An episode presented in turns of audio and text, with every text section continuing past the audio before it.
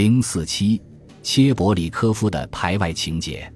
一九八七年和一九八八年，莫斯科一直对非俄罗斯民族的日益增强的自信感到无所适从。有些事情得到允许，有些虽反对但姑且忍之；有些则遭到了禁止和镇压，但始终没有连贯一致的对策。然而，克格勃自有其明确答案。在一九八七年，当许多城市出现前所未有的示威浪潮，以前这种现象都是个别的。且为数不多时，克格勃首脑切伯里科夫认为有必要公开表态。当年九月份，他在一次讲话中即指责是西方情报机构在煽动少数民族的情绪。每当形势出现紧张时，这样的指责就会出现。虽然他毫无根据，但却是克格勃一贯的拿手好戏。无论如何。切伯里科夫毫无根据的指责，还是给他的组织带来了某种实际好处。通过把罪责扣到外国人的头上，就可使苏联情报机关首脑避免了把这一切都归罪于共产党的尴尬。同时，他这样做也是警示那些批评政府的人：若他们执迷不悟，就有可能背上间谍的嫌疑。切伯里科夫一九八八年不断重复着这种指责。在苏联崩溃前夕，他的继任者再次如法炮制。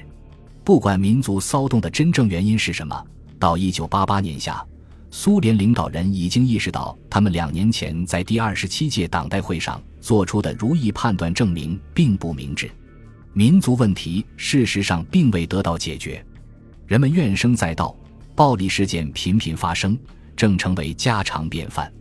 莫斯科所发生的这一切。使我对波罗的海沿岸三国利用提倡公开性这一契机提出变革要求，并不感到奇怪。他们的不满对我而言也并不陌生。当时的事态确实有所进展，但我一时还无法预料其走向。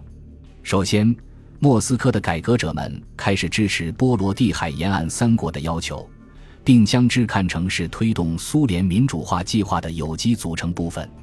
一些自由主义者，如历史学家尤里阿法纳西耶夫和社会学家塔基亚纳扎斯拉夫斯卡娅，鼓励波罗的海沿岸三国组织起来，争取他们自己的权利。苏联国家与法律研究所的法学家鲍里斯库拉什维利第一次在公开出版物中建议，在各共和国里建立一些组织来支持改革运动。他们认为，苏联要进行真正的民主改革。就意味着给波罗的海沿岸国家人民以选择的自由，对此我完全赞同。他们不仅知道波罗的海沿岸国家获得自由并不会损害俄罗斯的自由事业，而且他们还自愿采取行动以实现这种设想，对此我深感鼓舞。其次，自治运动得到了当地共产党的广泛支持，这显然使戈尔巴乔夫处于困境。如果他允许地方共产党支持自治乃至最终导致独立的要求，不就等于让他们脱离党在莫斯科的权威机构而自行其事吗？如果他坚持各共和国的共产党组织必须服从莫斯科党中央的统一领导，那他的改革与列宁和斯大林时代的政策又有什么两样呢？我们只能在以后得到这些问题的答案。一九八八年。戈尔巴乔夫似乎想兼收并蓄，两条腿走路。在联大会议上，他谈论了没有任何附加条件的选择自由，但在国内，他则倾向于给选择自由附加一些条件。